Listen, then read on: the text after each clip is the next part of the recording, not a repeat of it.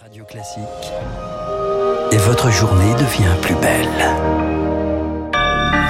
Vous êtes bien à l'écoute de Radio Classique, il est 7h et nous sommes le mardi 8 février 2022. La matinale de Radio Classique avec François Geffrier. À la une après Moscou, direction l'Ukraine pour Emmanuel Macron, le chef de l'État qui se pose en médiateur dans cette crise aux portes de l'Europe. Son entretien avec Vladimir Poutine a duré plus de 5 heures hier. Des patients pénalisés. La France manque cruellement d'IRM et de scanners, résultat des retards de diagnostic dans la détection de certains cancers. Et puis fini le masque à la récré, les enfants en rêvent. Le protocole sanitaire devrait être allégé à l'école après les vacances. Quelles sont les pistes? Le détail à suivre. Après ce journal, 7h10, un peu plus de maths au lycée. C'est le bon calcul de Jean-Michel Blanquer, certes un peu tard. Ce sera l'édito de François Vidal. 7h15, le bon calcul du plan épargne retraite. Déjà 4 millions et demi de titulaires en moins de deux ans et demi d'existence. Je reçois Jérôme Dédéian, associé de tout sur mesfinances.com. 7h25, l'info politique de David Doucan et les unes de la presse avec David Abiker. Radio classique. Lucille Bréau, plus de 5 heures de tête-à-tête pour éviter une guerre en Ukraine. Le décor, la froideur du Kremlin, une pièce immense, couleur crème, et au milieu, cette longue table blanche, Vladimir Poutine d'un côté, Emmanuel Macron de l'autre, et 4 mètres entre les deux, et à l'issue, une conférence de presse commune et des divergences toujours aussi profondes, Marc Tédé. Si le président Vladimir Poutine se dit disposé à tout faire pour trouver des compromis et éviter une escalade militaire dans le conflit à l'est de l'Ukraine, le maître du Kremlin affirme tout de même que l'OTAN n'est pas une organisation pacifique, ni même simplement défensive, et il dénonce une nouvelle fois son élargissement vers l'Est.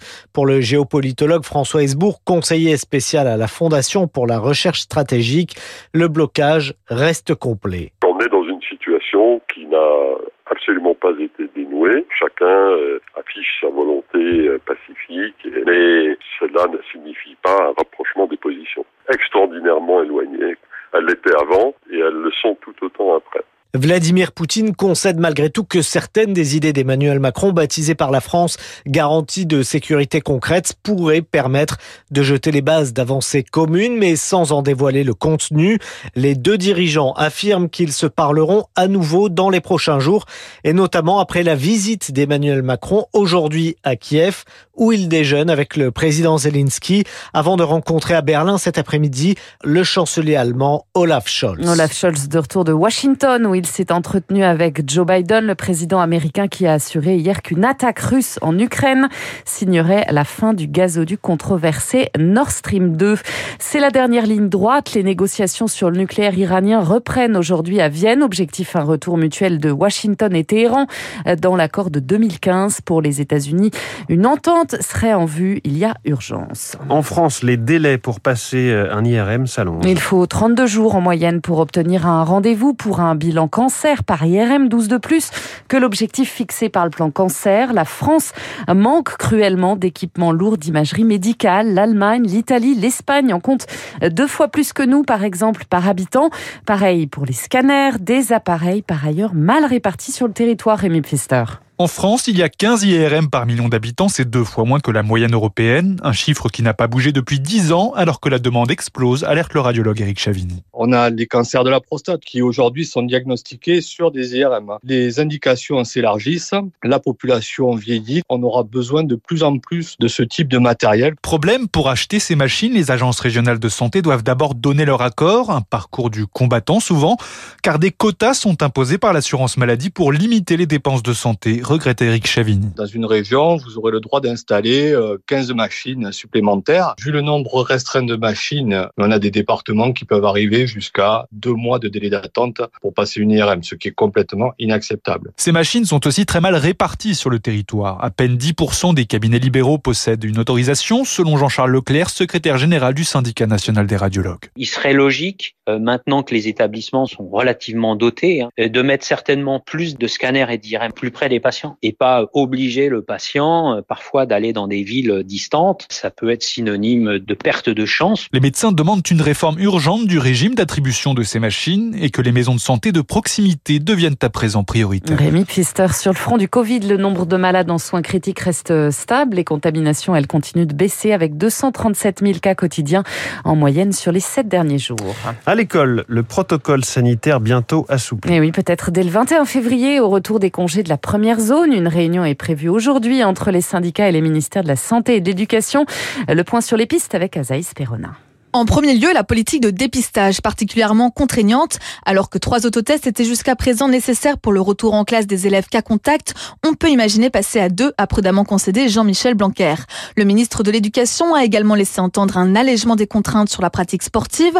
Le sport en intérieur pourrait faire son retour. Et pour limiter la fermeture des classes, la fin du non-brassage pourrait être mise sur la table. En clair, si un enseignant est malade, les élèves seront répartis dans d'autres classes plutôt que d'être renvoyés chez eux. Enfin, dernier point, sans doute le plus controversé, le masque pourrait-il tomber? La levée du port du masque en extérieur à l'école élémentaire serait privilégiée trop tôt, jugent certains épidémiologistes, comme d'ailleurs des syndicats enseignants. Selon Guylaine David, secrétaire générale du principal syndicat d'enseignants du primaire, certaines classes fonctionnent parfois avec 10 élèves. On imagine mal enlever le masque à l'école dans ces conditions. Prudence devrait donc encore rester le maître mot. En bref, une enquête ouverte après des menaces de mort contre la journaliste de M6 Ophélie Meunier, la présentatrice de l'émission Zone interdite vit sous protection policière depuis la diffusion d'un reportage sur la montée de l'islam radical, notamment à Roubaix. C'était le 23 janvier. Radio Classique, il est 7h06. Les Français de moins en moins surendettés. Le nombre de dossiers déposés l'an dernier a baissé de 15% par rapport à 2019, d'après la Banque de France. Une tendance qui s'observe depuis 2015, mais les femmes sont toujours plus concernées que les hommes, Chloé Juel. Oui, le risque de surendettement est plus élevé chez les femmes, particulièrement lorsqu'elles sont seules ou avec un enfant à charge. En cause, leur rémunération inférieure à celle des hommes et le fait qu'elles sont plus souvent en situation monoparentale. Autre caractéristique du profil des personnes surendettées, il s'agit de plus en plus souvent de jeunes âgés de 18 à 32 ans. Cette tendance se vérifie spécifiquement dans la région des Hauts-de-France. De manière générale, la Banque de France rappelle que plus d'une personne surendettée sur deux est séparée, célibataire ou veuve. Plus d'une sur quatre est au chômage.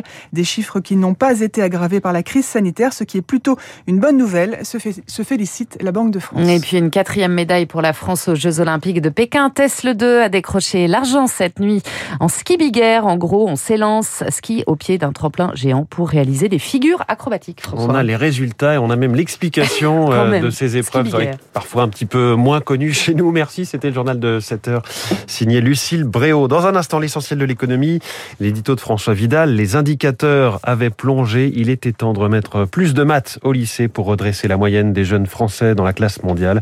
Puis cette question, comment booster encore un peu le plan épargne retraite qui a déjà euh, bien démarré mais dont les tarifs euh, manquent de transparence Jérôme Dédéian, président de mon partenaire patrimoine, est mon invité.